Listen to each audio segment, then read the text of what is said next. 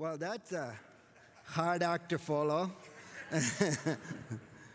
and I realized that there is only one way to top it it's by, by going straight to the scripture. Um, so, uh, if you don't mind, if you're able, stand with me for the reading of the word. As you know, Pastor Jeff, a couple weeks ago, launched a series, Shine Like Stars, from the book of Philippians. And we are on Philippians 3 today. I'm going to read from Philippians 3, verses 4 to 8.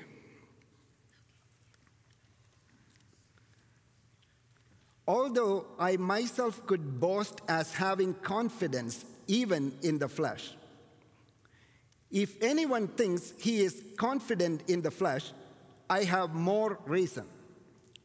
Circumcised the eighth day of the nation of Israel, of the tribe of Benjamin, a Hebrew of Hebrews, as to the law, a Pharisee, as to zeal, a persecutor of the church, as to the righteousness which is in the law, found blameless. But whatever things were gained to me, these things I have counted as loss because of Christ.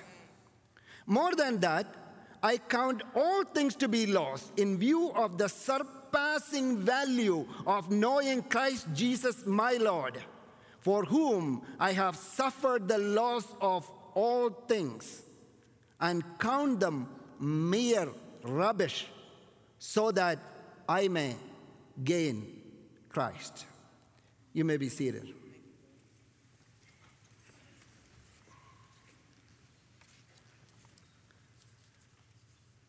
The passage we read today actually brings to mind uh, an episode from my own life, uh, a major transition that happened in my career and in my life in general. And I call this chapter Technology to Theology. This happened 21 years ago. Joanne and I immigrated to Canada and one of the things all new immigrants go through a, a rite of passage or a ritual is what we call credential evaluation. What it means is that you basically find the equivalency of your academic qualification from your home country and match it with that of your host country. So as soon as we landed, I went to University of Toronto, which is one of the largest state universities like UCLA. And they have a degree evaluation division and gave my certificate. And I waited for almost a month, and after that they called me, and I went there, and they gave me a credential equivalence certificate, which said that my degree in electrical engineering from Mahatma Gandhi University in India is equivalent to an, a similar degree in engineering from any university in Canada, which was quite surprising because I thought I will have to take some extra credits and all that. So I was so ecstatic. So I am I'm ready to roll in the new country, right? Then the receptionist said, by the way, it is a good idea to do a postgraduate degree in engineering, which might help you to find a better job in Canada. They're kind of doing a little bit of selling there, right? so I said, why not? Yeah, I will do a master's degree in engineering. So she said, the, she gave me a drawing of where the faculty of engineering is in University of Toronto. If you know anything about uh, Toronto, it's at St. George campus, their main campus. She showed me the building. Uh, it's a few blocks away, so I was walking and I was almost next to the Faculty of Engineering, and I saw a building right next to that. I'm not making it up. You can Google it, you can see that. The next, the, the, the building right before the Faculty of Engineering is Knox College School of Theology. That's what it said. And between this, there is only one building, it's a convocation hall, you know. So I thought, huh, that's interesting. because where I'm coming from, when you study theology, you go to a seminary or you go to a Bible college or you know something like that. I didn't know a prestigious university like University of Toronto will have a theology department. So I just walked in. I always had this passion to, to, to, to study Bible and theology, but it was not really serious and was not the best time. But anyway, I thought I'll check it out, just on the way. I didn't have any appointment, but the registrar, her name is Ruth McCartan. I remember her because she is the first white woman I met, and she changed my life. and she took me in, you know, even though I didn't have an apartment, uh, so appointment. And uh, so I explained the whole story, and she said, Do you mind if I look at your transcript? So I had the transcript ready. She, she, she uh, took a copy of the transcript, and then she started looking at it one by one. And the first one she saw was applied mechanics. And then she took a red pen, and she looked at me like she shook her head like that, head like that, and then she crossed it out, you know. Then the next one, I don't know, circuit theory and design. Hmm, she crossed it out. Power system engineering one and two, she cross, cross, double cross. And she went through all the 56 courses I've done in four years, and she crossed out every single papers, every, every single courses I did, right? And then she asked me, haven't you done any courses in humanities? And I said, Ma'am, what is humanities? I don't even know what humanities mean because the, the, the country I'm coming from, we don't study something unless we, it gets us a job. right? we, we, study, we study medicine or engineering or accounting or something like that. It will give us a job. We don't have the luxury of studying philosophy, humanities, or gender studies, or theology, and all these things, which you won't really land you a job. Oh, then she, oh man, like she is. I, I still remember the frustrating look on her face, but somehow she liked me. and she said, Matthew, I will consider you for a conditional admission. The condition was that I have to score at least A minus in all the first year courses, then only my second year admission will be. Anyway, uh, so there was a condition. I will consider you for a conditional admission. But here is the reality. If you walk up to that building, which is the Faculty of Engineering, they will give you credit for all the 56 courses you have done. They will welcome you with open arms. But if you decide to join here at the School of Theology, I can't give you even one credit. Now, it is your decision. Obviously, I made the wrong decision. the point is, when I read this passage, it is almost the same predicament Paul is facing. He has a glowing transcript. His resume is impressive. I don't want to do an exegetical study on it, but, but some of you know you will be wondering what does that even mean? A list of things. There are seven things in his resume he highlight. So these are the things. Circumcised on the eighth day which doesn't mean anything to us. but if you talk to a Jew, they almost carry it like their school vaccination card. Because it is important for them to get circumcised on the eighth day if you're an Orthodox Jew, and that is the rule, and that is what Jesus did. But the reason he is emphasizing that is at that time, there are a lot of converts to Judaism.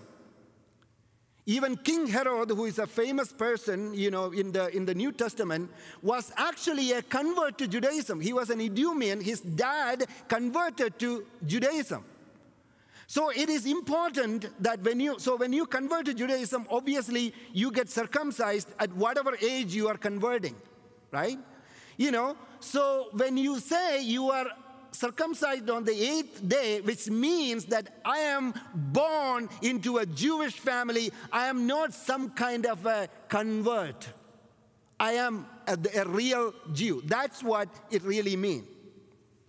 Then he says, of the nation of Israel. Now, again, you know that Jews are one of the people who are almost always in diaspora. Jews are all over the world. Even in that time, there were in Alexandria and Syria and all these different parts of the world, the Jewish, Jewish community existed, even in India. If you come to my hometown, there is a Jewish community that were there and they're still there to an extent right from the time of King Solomon in India. So they are all over the world and all of them come to Jerusalem for the main feast and all that. You probably know this. But the point he's making here, I am of the nation of Israel means I am from here, from the heartland of Judaism. I am not some kind of an immigrant Jew. I'm not some kind of a diaspora Jew. I am authentic Jew of Israel, of the nation of Israel. I'm from here. I'm not a Jew from India. I'm from here, right? And of the tribe of Benjamin. That really means is that if you study the Old Testament, the kingdom of Israel is divided into two the northern kingdom of Israel and the southern kingdom of Judah. And the southern kingdom of Judah had only two tribes Judah and Benjamin. And all the other 10 tribes from the northern kingdom, which eventually lost, and that's what you probably call lost tribes of Israel because the Assyrians came and you know took over the nation and they are not necessarily considered authentic Jews because and that's these 10 tribes are called the the lost tribes whereas Judah and Benjamin they still carry on the tradition and they are there and pure bred Jews pure breed of Jews and they are from the southern kingdom where Jerusalem is. They have royal blood and they, are, they have big political connections. So that's what it means of the tribe of Benjamin. Hebrew of Hebrews, my dad and my dad's dads, and we are all, we are born into this. As to the law, a Pharisee. Now, for many of us, when we hear that, oh, Pharisees, unfortunately, Pharisees have a bad rap in the Bible, right? It's a, it has become synonymous with hypocrisy. But if you really study first century Judaism, being a Pharisee means, don't get me wrong, it's almost like saying conservative evangelical. Not in a bad way, not in a bad way. Actually, there are a lot of scholars who consider that Jesus himself was a Pharisee. Jesus himself was of a sect of Pharisee. There are a lot of scholars, scholarly articles written on that, and that is also why Jesus was blaming Pharisees more than anybody else.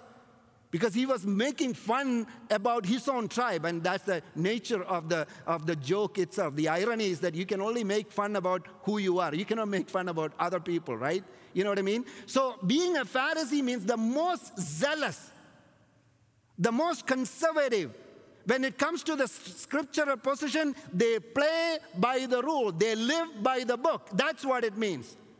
A Pharisee, as to the law, as to zeal, a persecutor of Christ.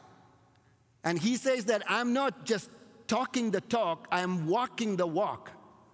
I will hunt the enemies of my faith. I will bring my words into action. I will do anything, anything to, anything to protect my faith and the law that is given to me. As to the zeal, a persecutor of the church. And the seventh one, as to righteousness of law, blameless. Blameless.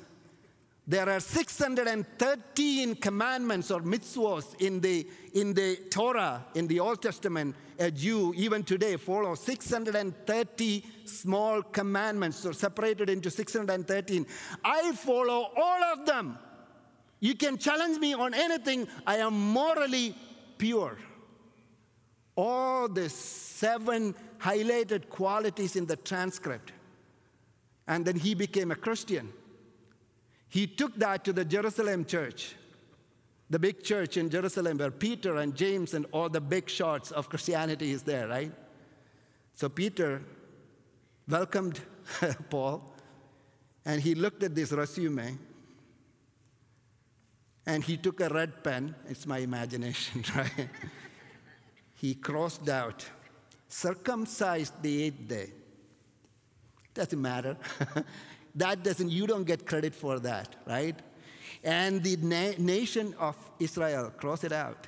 Hebrew of Hebrews, who cares? Cross it out. Morally pure, no way. Cross, cross, big cross. In the end, Paul says that all these things which was gained to me, my credential, things I worked so hard, it became a loss, a loss to me. Did you know that Paul had to wait 14 years to start his ministry, real ministry, after conversion? I will explain that. After his conversion, that happened in the gates of Damascus, when he had a literal revelation from Jesus Christ, from that day, to the day he embarked his first missionary journey. That's his first commissioned journey. There, were, there, was, there is a gap of 14 years. Can you believe that? If you are a pastor here, somebody comes, uh, you know, say for example, somebody has a, I don't know, a PhD in Islam who was against Christianity or something like that. He suddenly converted and become a Christian. The first thing I'll do is to make, get him to the pulpit next Sunday because we wanted to show him off. That's not what the church did. 14 years. And in between, he had to be in a desert, he was in Arabia. And the, the, the strange thing is, from the day of his conversion to the day of his first missionary journey, 14 years of this time is described in only 16 verses. 16 verses in the, in the book of Acts. There are only 16 verses about what this great man did in the first 14 years of his after his conversion. And then for the next 10 years, there are another 16 chapters about what he has done in the book of Acts. You, know, you see the difference? And also, Paul, with a PhD in Jewish studies, was never allowed to minister among the Jews. He is called the apostle of the Gentiles. I don't understand that.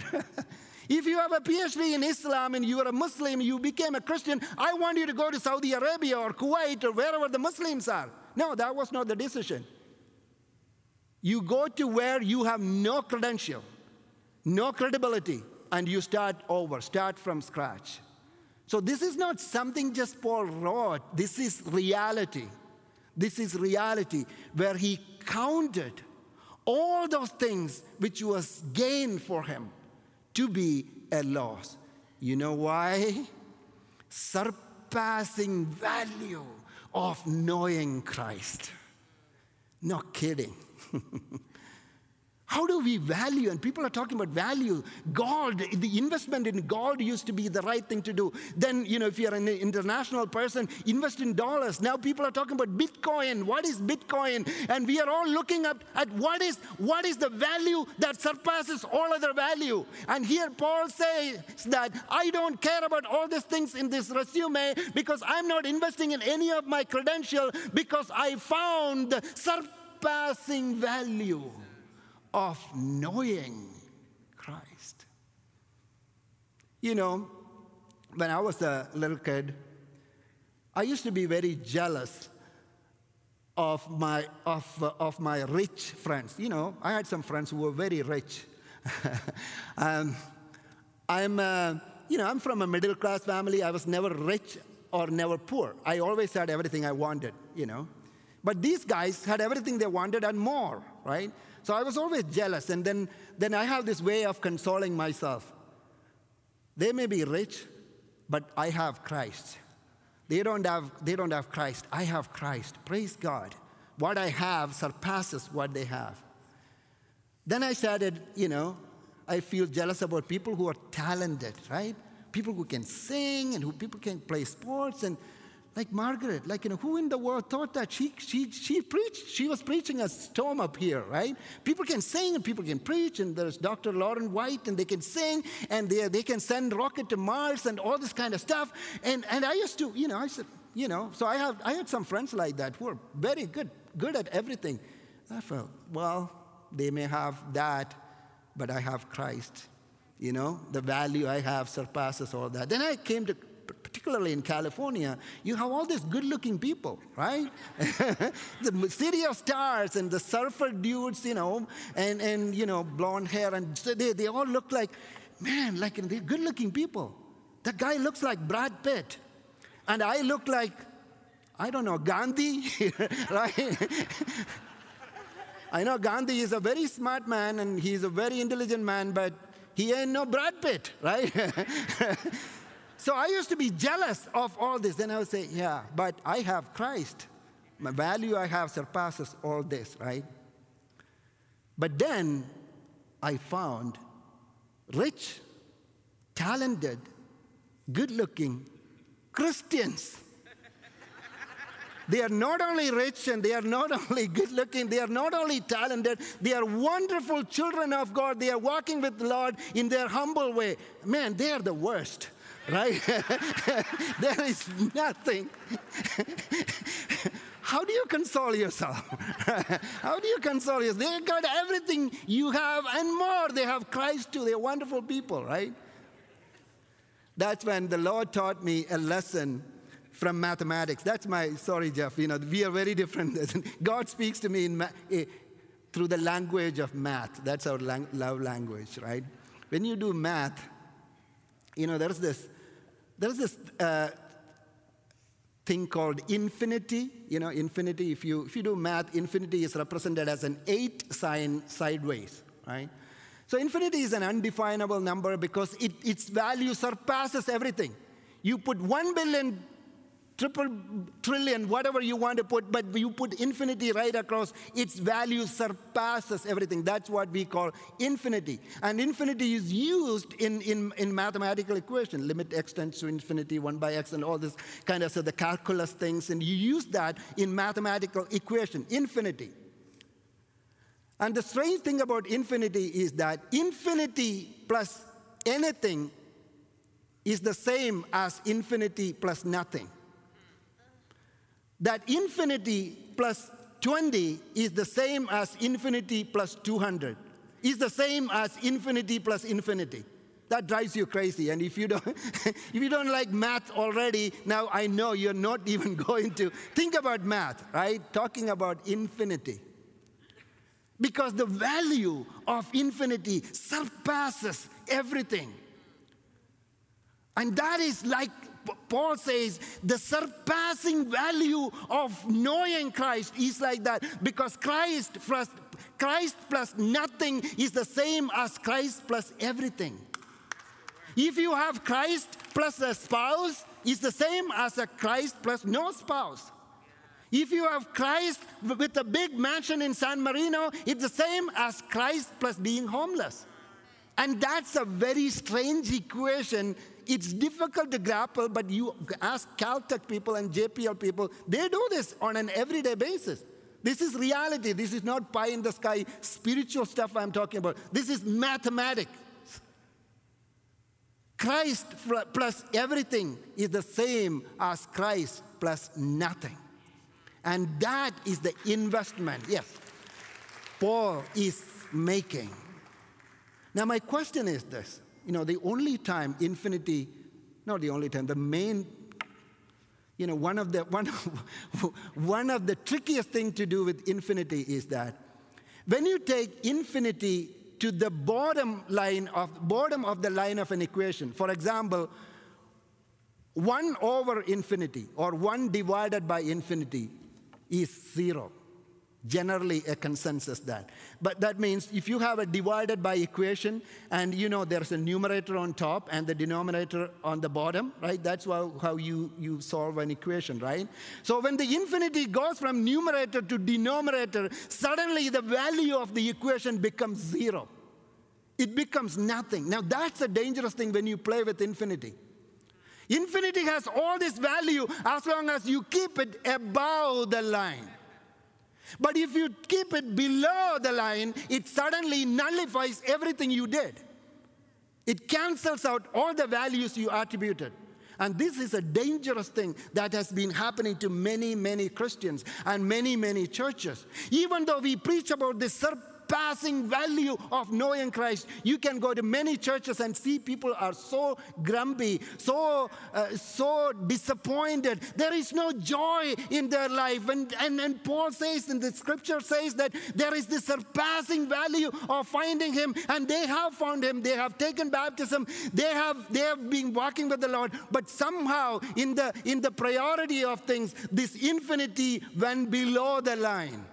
We have other values that took over, that took precedence and above the line. And Paul is asking us today, challenging us today to come back, to do math with infinity, bring it above the line, so that you will know the surpassing value of knowing Christ. Now, again, I want you to remember that this is a willful decision Paul took. This didn't come easy because the word counted comes there three times. So there is, it, Paul doesn't say that it doesn't have any value per se, because I don't want you to get the wrong message. I want all of you to be rich. I want all of, there is nothing wrong in being rich. There is nothing wrong in having fancy cars and fancy houses if God gives it to you. But the question is how you count what you have. That's what makes the difference. It's not what you have that makes the difference, it's how you count what you have that makes the difference. And Paul said, and first he said, I have whatever was gained to me, I count it a loss. It is a willful decision he made. He's not saying that this is nothing. This is important stuff, he said in this resume. But even though it is important, I count. It is a decision I made to change my priorities and my value system that now I have a different way of counting, a different way of math, doing mathematics, and now I have a different value system. Then he said, not only that whatever was gained for me, I count loss, Everything, all I have, and that's the next verse, all I have, I counted as loss. Then he goes one more level down. He says, Not only that all I have, I counted as loss, all I have, I count as rubbish, not just loss. See, when loss means there still has value, right? I count it as loss mean it has value, but I'm not going to use it or it has no significance in my life. I'm going to let it go. That's what it means. I count it as loss. But at the next step, Paul says, I don't think even it has any value. I count it rubbish. It's garbage. All those PhD in Jewish uh, studies, which I just described to you, it is not only that I count it as, as loss, but it is pure garbage, mere rubbish. That's, that's the word which is being used here. And that is a challenging thing for us to hear. Now, here is the twist. You know why Paul said that? Because when you read Philippians chapter 2, one of my favorite verses in the Bible, yes, I like this verse more than John 3:16. I'm sorry, but I like it. Philippians chapter 2, verses 6 to 8. And you might hear me saying this pretty much every sermon because that's so close to my heart. This is how it goes. Although he existed in the form of God, he did not regard equality with God a thing to be grasped. He emptied himself taking the form of a servant, being in the likeness of men. He humbled himself by becoming obedient to the point of death, even death on the cross. what it says is that although he existed in the form of God, he did not regard equality with God a thing to be grasped. Did you get that? What it says that even though Jesus was God Himself, He counted it as a loss. He counted His heavenly glory as a garbage. And He emptied Himself. because he found the surpassing value of knowing you. Yes. Thank you, Jesus. You thought the world likes you, right? For corporations, you are nothing but a data. For leaders, you are nothing but a followers. For churches, you are nothing but a volunteer. But for God of the Bible, only the God of the Bible, by the way, only the God of the Bible found surpassing value in who you are. And he did not regard equality with God a thing to be grasped. He counted it as mere rubbish and came down in the form of a human being, came down, died for you. And he found you so valuable, and everybody thought you have no value with your life. You are a nobody, and you keep hearing this again and again. But I want you to know that God thought you are worth dying for. You are worth dying for. Now, if you find that surpassing value of knowing Christ, you will be like my sisters here in this first two rows right? I'm, I'm thankful for you. You know, I, I would love you to come. Reserve the seats for them. it's, it's good.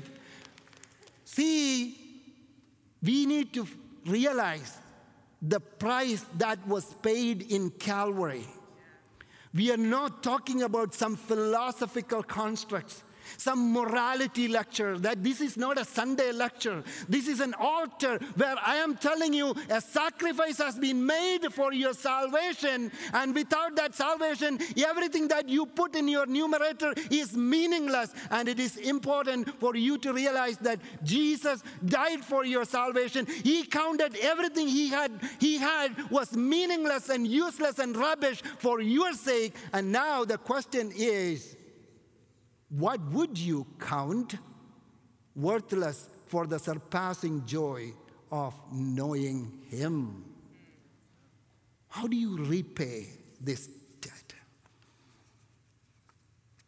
You know, I'm going to end with a short story. There was a very famous, rich art collector, you know, people who collect big paintings of Picasso and Monet and I don't know, Van Gogh and millions of dollars worth of painting. And he died suddenly, unexpectedly.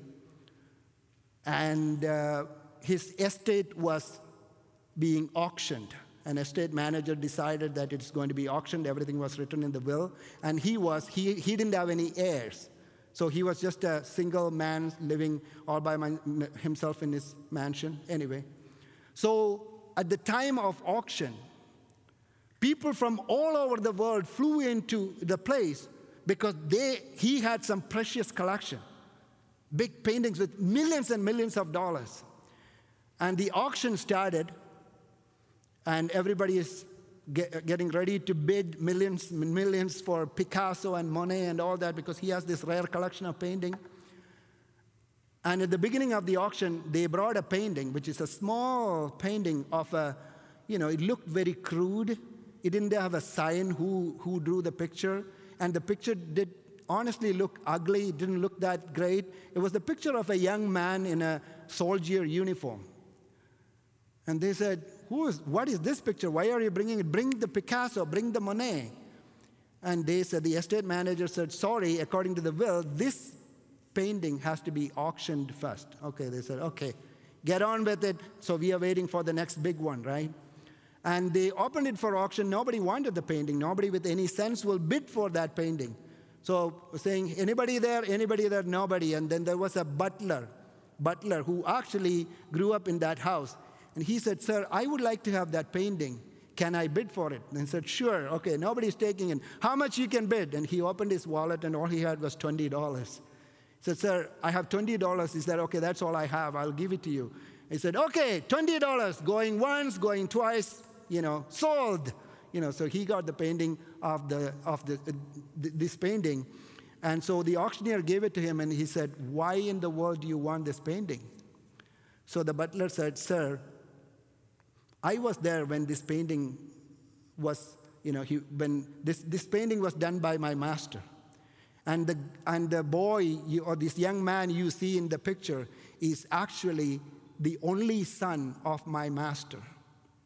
And uh, his, his mother passed away right after his birth. And he was the pride and joy of the master. He grew up with all of us. But when he turned 21, he was drafted to war. And when he was going for the war, he put on this uniform. Before, before he left the house, my master painted this portrait of his son. And he was painting this with tears in his eyes. I was so deeply emotional for him. So I just want this painting so that I can take it to my home. I can remember my master and his son. That's all I wanted. I said, Oh, that's very nice of you. Okay, let's bring the Picasso, let's bring the Monet, right? Everybody was waiting for the next one. Then the estate manager came and said, Thank you, ladies and gentlemen, for being here. Our auction has ended. You can all go home. And they said, What? You know, we want to bid for the next big paintings. And he said, The will said this. There are two clauses in the will of this rich man. The painting is called the son, by the way, the, the son. So the first clause was the painting of the, the son has to be auctioned first. And clause number two, whoever gets the son gets everything. Whoever gets the son gets everything. Now, you got the story. You know what exactly I meant. This is not about painting.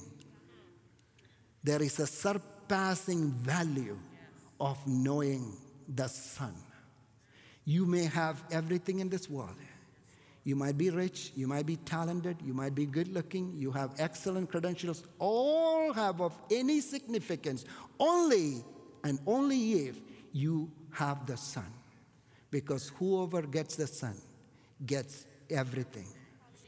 So I'm going to say a prayer. I'm going to say a prayer. I want to invite you into this.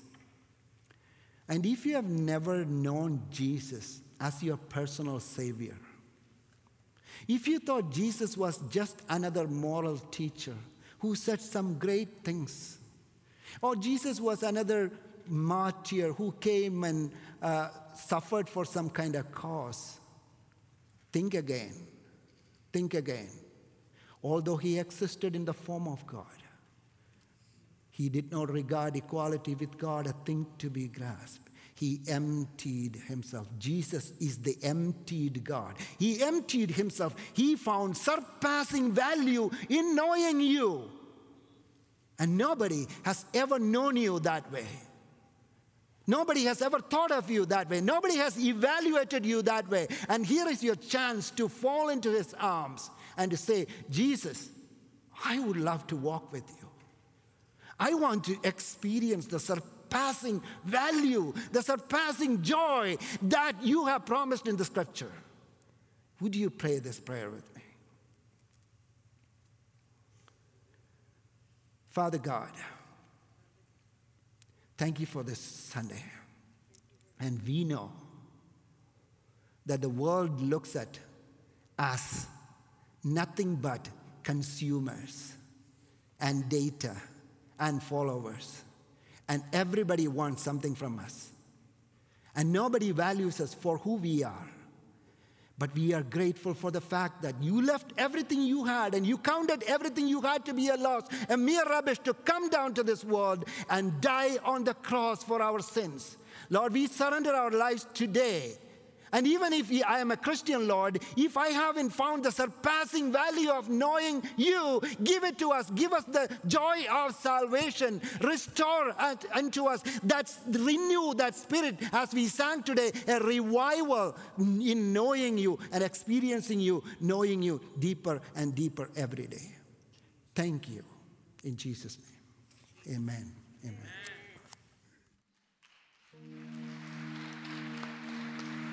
How many know that Jesus is enough? Jesus is enough.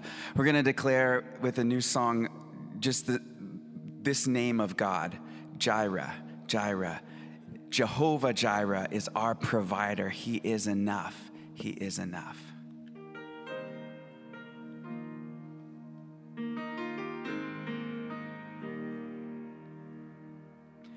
I've never been more loved than I am right now. Wasn't holding you up, so there's nothing I can do to let you down. It doesn't take a trophy to make you proud. I'll never be more loved than I am right now.